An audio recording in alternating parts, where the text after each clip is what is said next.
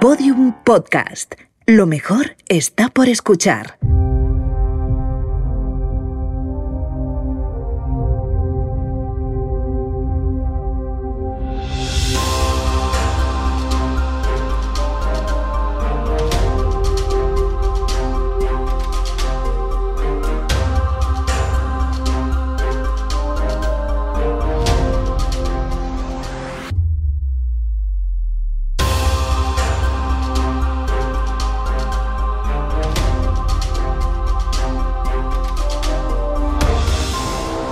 El Gran Apagón.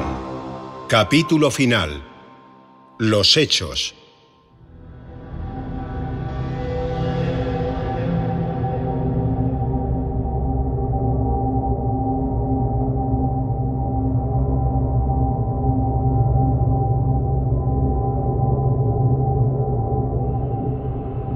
El 11 de abril de 2018 se produjo una virulenta perturbación geomagnética en la superficie del Sol. Se trataba de un fenómeno atmosférico bien conocido por los científicos. Un episodio similar bien documentado había tenido lugar en el verano de 1959. El día en mitad de la noche.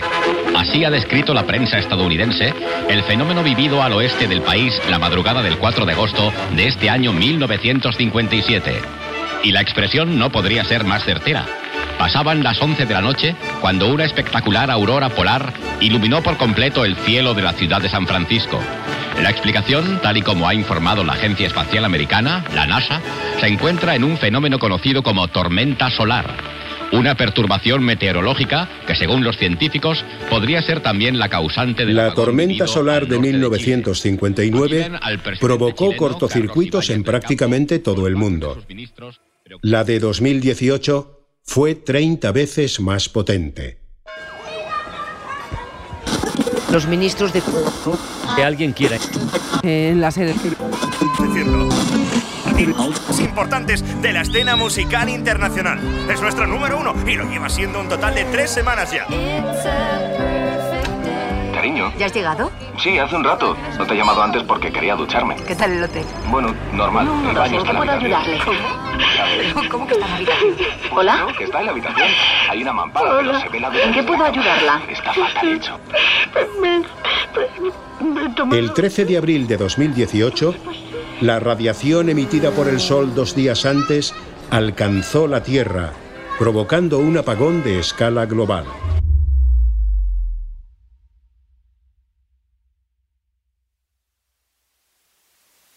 Los satélites dejaron de funcionar, también los transformadores eléctricos y todas las radiocomunicaciones. El planeta se quedó a oscuras y en silencio.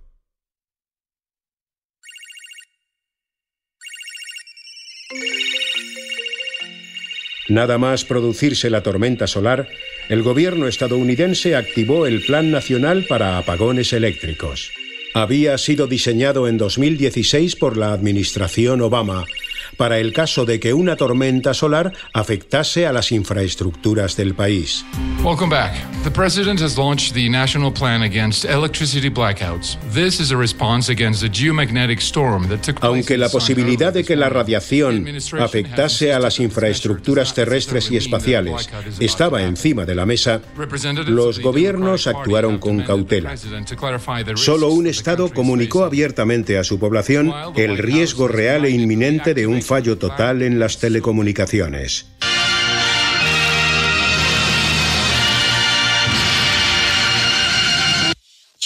노동당 위원장이시며 조선민주주의인민공화국 국무위원회 위원장이시며 조선인민군 최고 사령관 Corea del Norte. 우리 당과 국가 군대 최고領導자 김정은 동지께서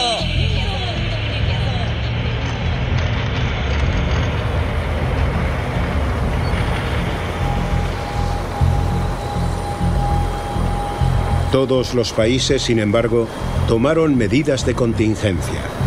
La Unión Europea difundió entre los Estados miembros un plan llamado Escenario Cero. Este plan trataba de garantizar la seguridad de los ciudadanos comunitarios y establecía una serie de protocolos para que los distintos países de la Unión mantuviesen la coordinación en caso de que el apagón se produjese. España, sin embargo, decidió poner en marcha un plan propio diseñado en los años 90, denominado Operación Brújula. Escuchamos un fragmento de una reunión supuestamente mantenida en el Ministerio de Defensa y filtrada por la BBC a finales de 2019. ¿Cómo se va a establecer esto? ¿Cómo quieren coordinarlo? Nosotros coordinaremos desde aquí, desde el Ministerio, y iremos marcando responsables provinciales o por zona, ya veremos, lo que podamos. Sí, bien. La idea es crear grupos autónomos para minimizar las comunicaciones que damos por hecho que van a ser complicadas. Yo, a ver, hay una cuestión que es importante para nosotros. ¿Está planeado decretar el estado de sitio?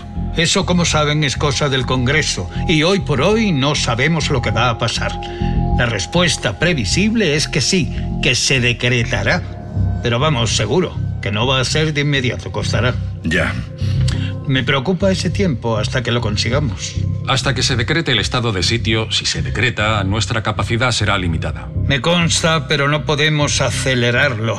Eso va a ser así. La política tiene su ritmo, ya lo saben. Esta tarde se ha informado de todo al jefe de la oposición.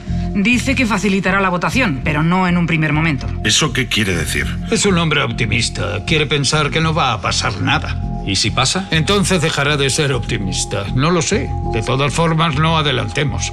Los problemas de uno en uno.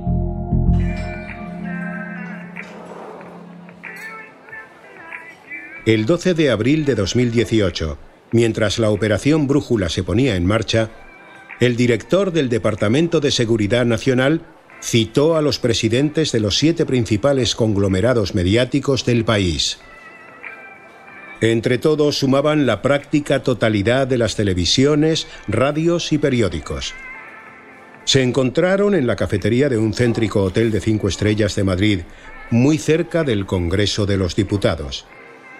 Allí, el director de Seguridad Nacional les hizo partícipes, of the record, de la posibilidad de un apagón inminente, así como de las medidas que el gobierno estaba tomando. Se produjese o no el apagón, aquella información debía ser considerada extremadamente sensible, y su publicación pondría en riesgo la seguridad nacional. Los siete empresarios aceptaron bloquear cualquier noticia al respecto en los medios que poseían. La operación Brújula se había diseñado para un escenario de guerra biológica. Su objetivo era garantizar la seguridad de la ciudadanía en un contexto de incomunicación total y escasez de comida y de agua. Con tan poco margen, sin embargo, el plan solo se pudo implementar parcialmente. La operación Brújula requería 40 días de preparación. Los responsables de Interior, Defensa y Protección Civil tuvieron que implementarlo en apenas uno. Decidieron dar prioridad a tres ejes. El primero fue la producción de unos paquetes de supervivencia que serían repartidos entre la población en caso de que el apagón tuviese lugar. Estos paquetes incluían agua embotellada, comida enlatada, linternas y pilas. Dada la evidente imposibilidad de producir los 50 millones que hubiesen sido necesarios, se decidió concentrar el reparto entre las personas que vivían en zonas apartadas y se encontraban, por tanto, en una posición más vulnerable.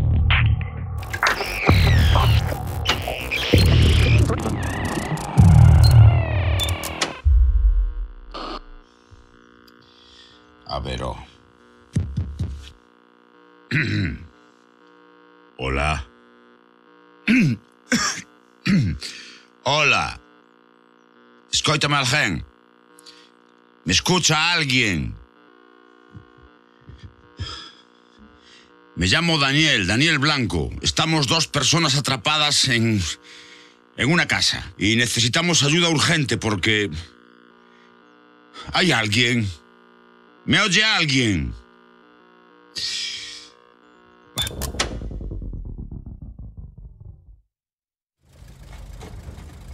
El segundo eje de la Operación Brújula contemplaba la protección de los bienes más valiosos del país. Eso incluía armas, medicamentos, patrimonio, obras de arte y parte del oro de la Cámara Acorazada del Banco de España.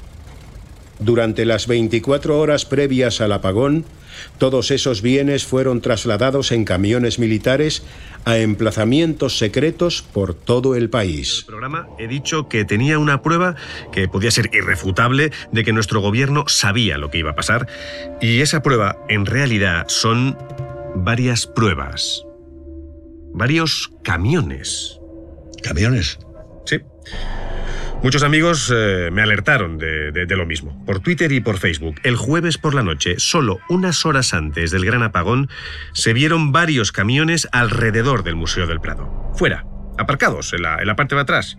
Que esto no habría llamado la atención de nadie de no ser por un, por un detalle. Y es que el viernes, el día del gran apagón, el museo no abrió. Sin dar ninguna explicación. Sí, si algún amigo pasó por allí se fijaría. De hecho, había un montón de turistas enfadados porque, claro, tenía que abrir. Es que era un día normal. Pero ¿por qué no abrió? ¿Puede tener alguna relación con esos camiones que se vieron la noche anterior? No sé, Mauricio, ¿tú qué dirías? Hombre, pues para mí, con lo que has contado, es obvio. Entonces... Pues que esos camiones muy probablemente estaban allí para llevarse los cuadros del museo. Eso creo yo también. Yo creo que alguien pensó que no era buena idea que esas obras maestras, de un valor lógicamente incalculable, se quedaran dentro de, de, un museo en mitad de Madrid durante un apagón como este. Y creo que alguien ordenó que se los llevaran de allí. En mitad de la noche, con nocturnidad, sin que nadie se enterase. Pero bueno, claro, esto es solo, solo una teoría. Claro. Es solo una teoría, sí, ¿eh? sí, nada sí. más, nada más.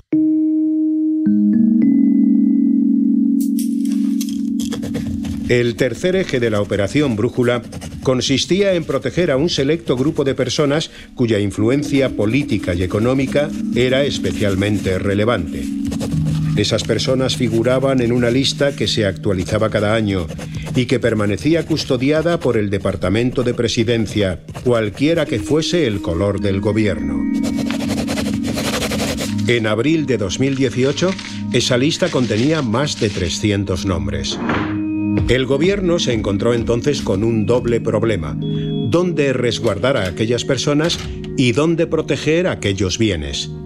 Alguien entonces puso sobre la mesa el proyecto Islero. En los terrenos de la ciudad universitaria de Madrid tiene sede el Centro Nacional de Energía Nuclear de la Moncloa. Está formado por un conjunto de edificios de líneas modernas donde se encuentran las instalaciones de la Junta que rige esta entidad. Aquí está el reactor tipo piscina de 3 megavatios de potencia que acaba de ser instalado. El mineral empleado es español y procede de Andújar, en plena Sierra Morena.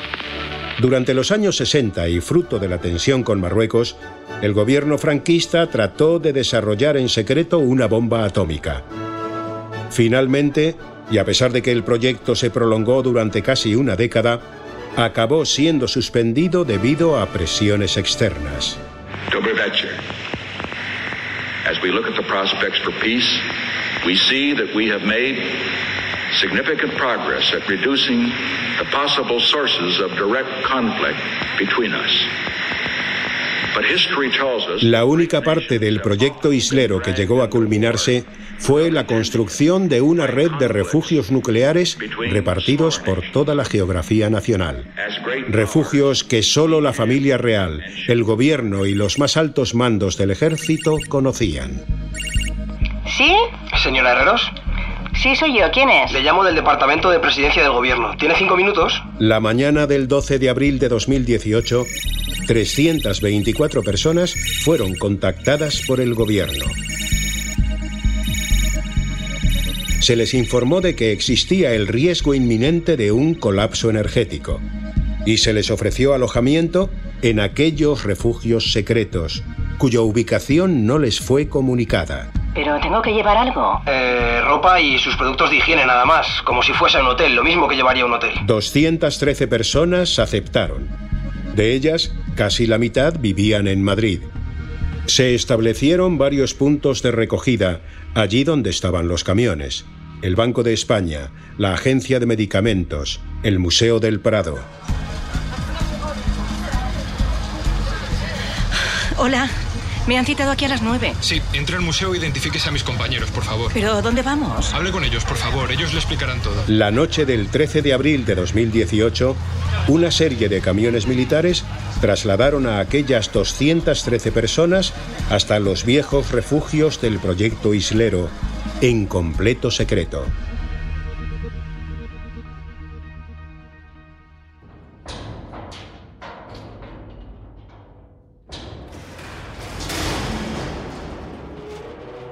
El desarrollo de la Operación Brújula fue un éxito. El más importante patrimonio del país fue distribuido entre los refugios. Parte del oro del Banco de España se repartió en siete cámaras acorazadas distintas, y los hombres y mujeres más ricos y poderosos fueron realojados en plena noche sin que nadie se percatase de ello. Todo se hizo en solo 24 horas. La luz regresó el 3 de julio de 2018, tras 82 días de oscuridad. Son las 6 de la mañana, las 5 en Canarias.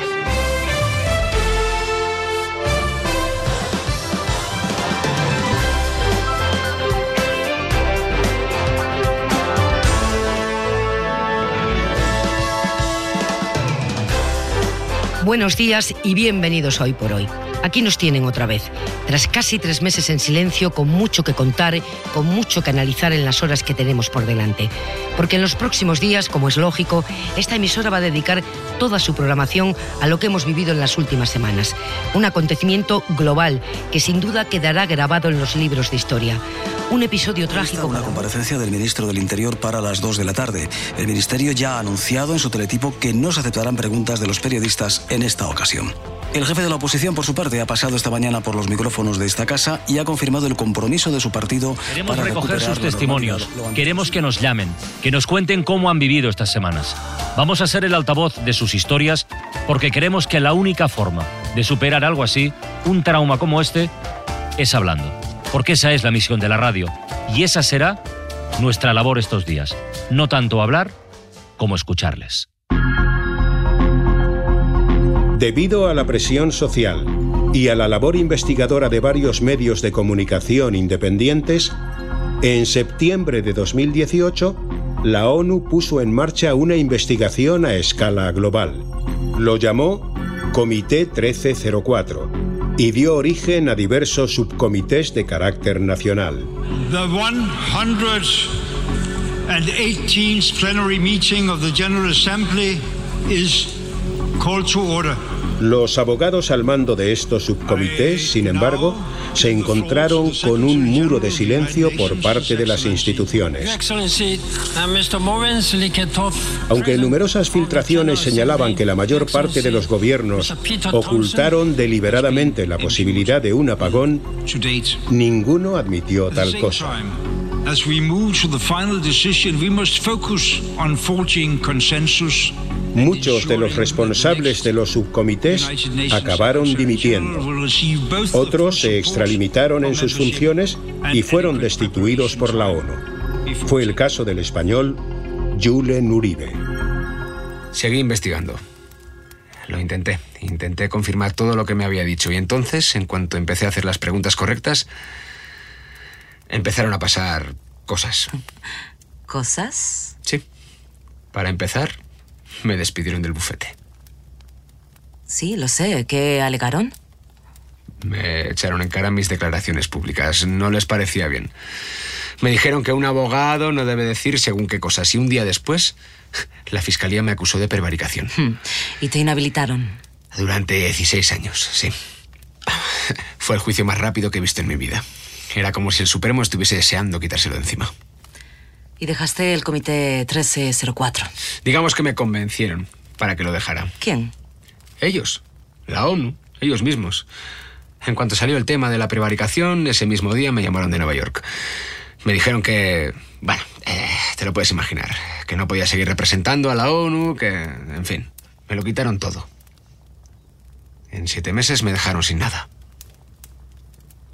¿Crees que fue obra de esa gente? De esos... ah, em, ¿Cómo los llamó el militar? El gobierno del gobierno. La verdad, no tengo la más mínima duda. Pero bueno, ¿qué más da? ¿Mm? ¿A quién le importa? Good morning and welcome to everyone. Thank you and welcome to an event that shows it truly is a new day at the United Nations. El Comité much for being 1304 presentó sus conclusiones el 14 de diciembre de 2020 en la sede de Nueva York.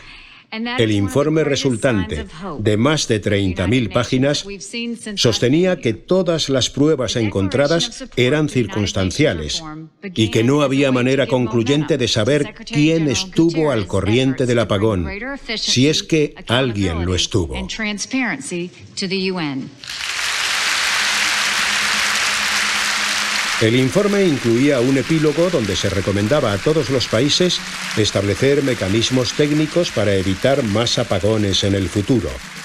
Tal cosa implicaba reducir el nivel de desarrollo tecnológico y entrar en una fase de decrecimiento, idea que ningún país aceptó. Tras el apagón de 2018, el nivel de actividad solar se mantuvo en índices anormalmente altos.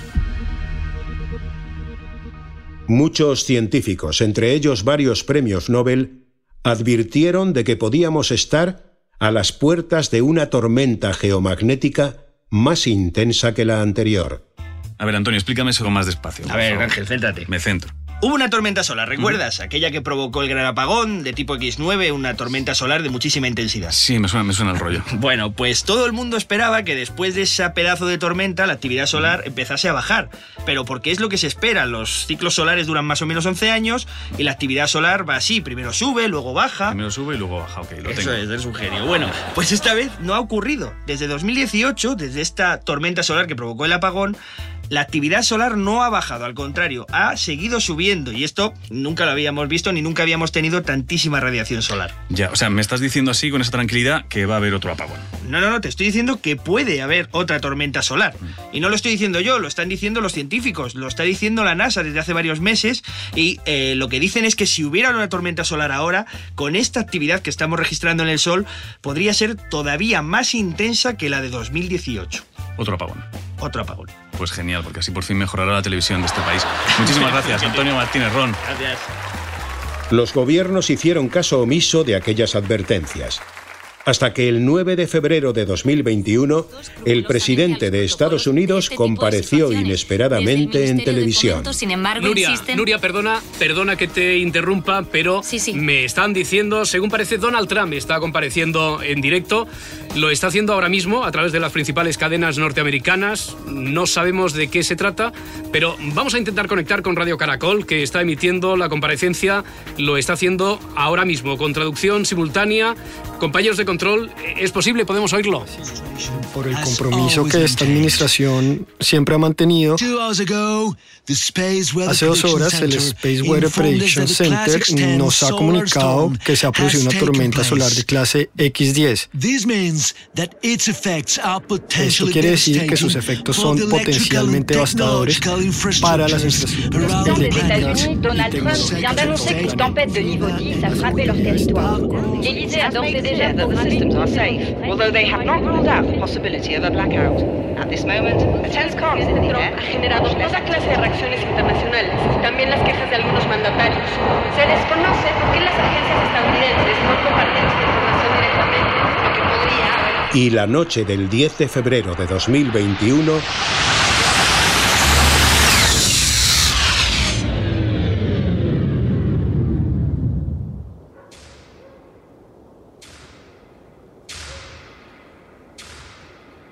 se produjo un nuevo apagón global.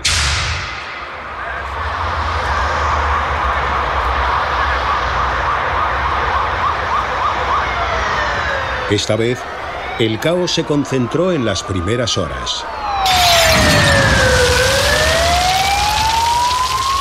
Después, la sociedad fue poco a poco sumiéndose en una resignada aceptación. Las oficinas bancarias abrieron sus puertas realizando todas las gestiones en papel, tal y como se había hecho hasta mediados del siglo XX. Eso animó a muchos empresarios a mantener en marcha sus negocios. También algunos medios de comunicación continuaron con su actividad, aunque de manera rudimentaria y con alcance limitado. Buenos días, son las 9 de la mañana.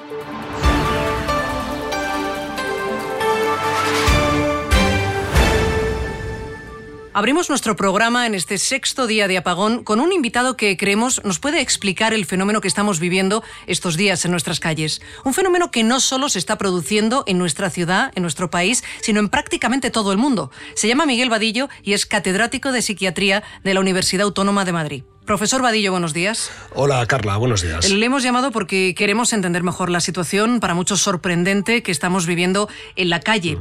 Hay gente en las tiendas prácticamente como si no hubiese pasado nada. Los bancos están facilitando dinero a sus clientes y nosotros mismos estamos eh, aquí con limitaciones, con muchas limitaciones, pero seguimos trabajando. Algo que era impensable, recordemos, en el apagón de 2018, cuando todos nos quedamos en casa encerrados esperando a que pasara. Sí, en efecto, la capacidad adaptativa del ser humano es enorme y estos días se está demostrando. ¿Pero a qué se debe? Bueno, parece claro que desde ahora viviremos periodos de luz y periodos de oscuridad, como ya los están llamando en algunas partes. Son fases cíclicas, según parece, y la gente lo ha asumido como tal. No podemos oponernos a eso y por tanto, pues la única opción es adaptarnos.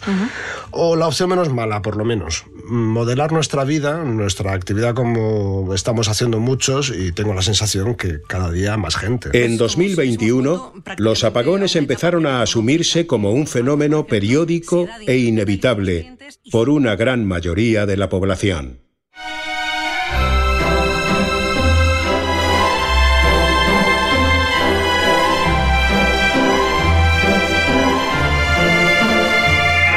Paso.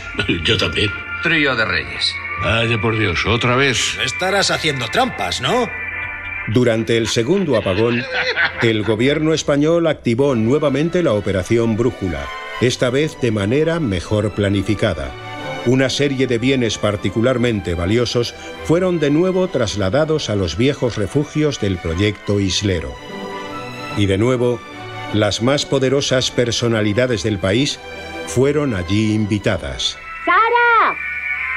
¡Sara! Dime. ¿Tú tienes agua caliente? No sé. Hace un rato sí tenía. Me he lavado el pelo. ¿Puedes comprobarlo? Me estaba duchando y parece que está fallando. Espera. Desde el apagón de 2018, los refugios habían experimentado diversas mejoras. Ahora contaban con gimnasios, bibliotecas y salas de cine. Un sistema eléctrico regulaba la luz para imitar los ciclos solares, ajustando la temperatura y la intensidad en función de la hora. Los huéspedes disponían de un servicio de catering, un equipo médico y servicio religioso. 256 huéspedes y más de 600 militares a su servicio permanecieron bajo tierra durante un total de 69 días. La luz regresó el 21 de abril de 2021. ¿Qué es eso? ¿El qué? ¿El, es el, es el semáforo? ¿Ha vuelto la luz? ¿Ha vuelto la luz? A diferencia de lo ocurrido tras el primer apagón, esta vez no hubo comisiones de investigación. La sociedad se limitó a pasar página y a disfrutar de todas las comodidades del mundo contemporáneo, antes de que otro apagón se las arrebatara de nuevo.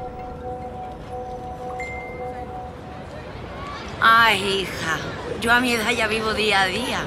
Lo que venga luego, pues, pues ya se verá, mujer. A ver, yo creo que habrá otro apagón, estoy seguro. Lo que voy a hacer es prepararme, ¿sabes? Comprar lo que sea, generadores, latas. Yo soy profesora de primaria y en este apagón no hemos cerrado ni un día, ni uno. Lo que nos está costando ahora es acostumbrarnos a esto. Lo que tiene que hacer el gobierno es que no haya apagones. Es su responsabilidad, hombre. Eso es lo que tienen que hacer los políticos.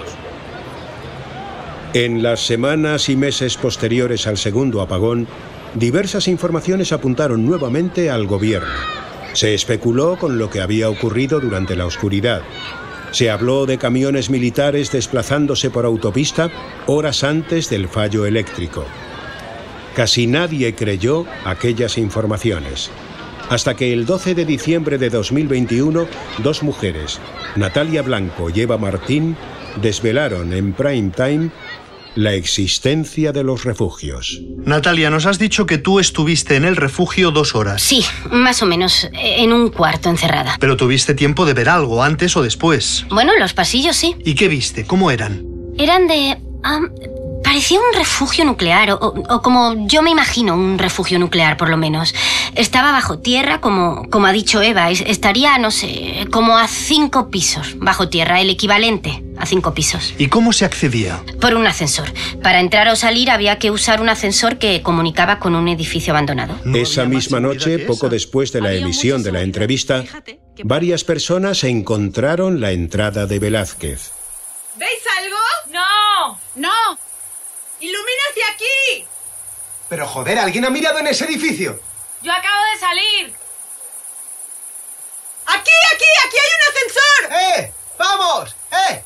¡Aquí! ¡Corred! Aunque no consiguieron penetrar en las instalaciones, la noticia dio la vuelta al mundo.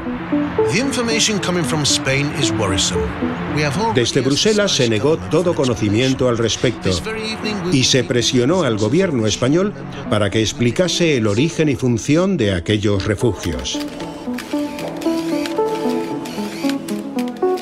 En relación a la emisión del programa El Altavoz, por la que usted me pregunta, debo decirle que yo personalmente no lo he visto todavía, así que mi información al respecto es limitada. En cualquier caso, si se demuestra que las afirmaciones que ahí se hacen son ciertas, se creará una comisión de investigación. No tenga la menor duda. Es todo, muchas gracias. En los días sucesivos, la presión sobre el gobierno se volvió insostenible.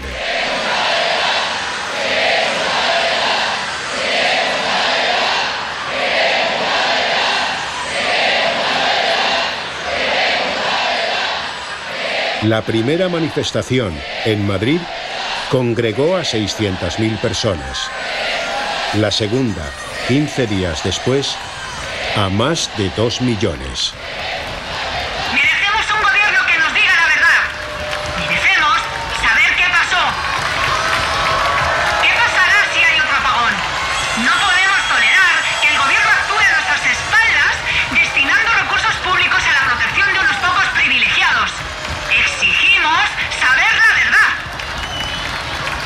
El 4 de enero de 2022, el presidente del gobierno compareció por fin en el Congreso de los Diputados. En una sesión de 15 horas, el presidente desglosó todos los pormenores de la operación Brújula. La red del proyecto Islero se compone de 23 refugios en total, 21 de los cuales se encuentran eh, efectivamente en la península. Además, hay uno en Palma de Mallorca y uno en Las Palmas de Gran Canaria. Por razones de seguridad, se hospedó a los inquilinos en refugios alejados de su provincia de residencia. Esto se decidió con el fin de que ninguno tuviese la tentación de abandonarlos antes del fin de la crisis. Por este motivo, durante el apagón de 2018, el desplazamiento hasta los refugios tuvo que ser desarrollado la noche anterior, utilizando para ello, como ya les he dicho, vehículos militares.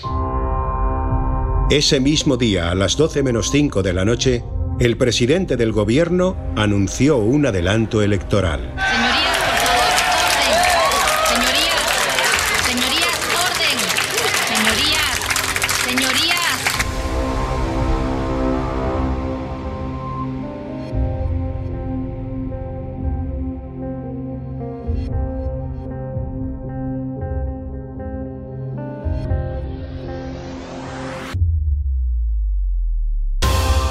Los grandes apagones de 2018 y 2021 marcaron el inicio del mundo que se avecinaba. Una sociedad que nada se parecería a la de las primeras décadas del siglo XXI. Un nuevo mundo con nuevos desafíos y nuevas limitaciones. En los años venideros, las tormentas solares, cada vez más frecuentes, acabarían dando lugar a un nuevo modelo social y económico en nuestro planeta. Pero eso, como suele decirse, es otra historia. El Gran Apagón está escrito por José Antonio Pérez Ledo, realizado por Roberto Maján y dirigido por Ana Alonso. This is the emergency broadcast system. This is not a test. La nueva ficción de Podium Podcast se escribe con Z. Z. Z. De zombie. ¿Quién ha sido el maldito inútil que se ha encargado de realizar los controles? ¿Qué cojones?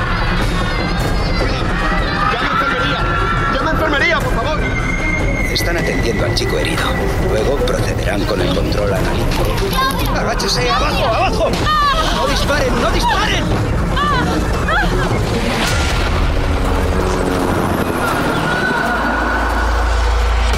Informe Z. Estreno martes 17 de abril en podiumpodcast.com.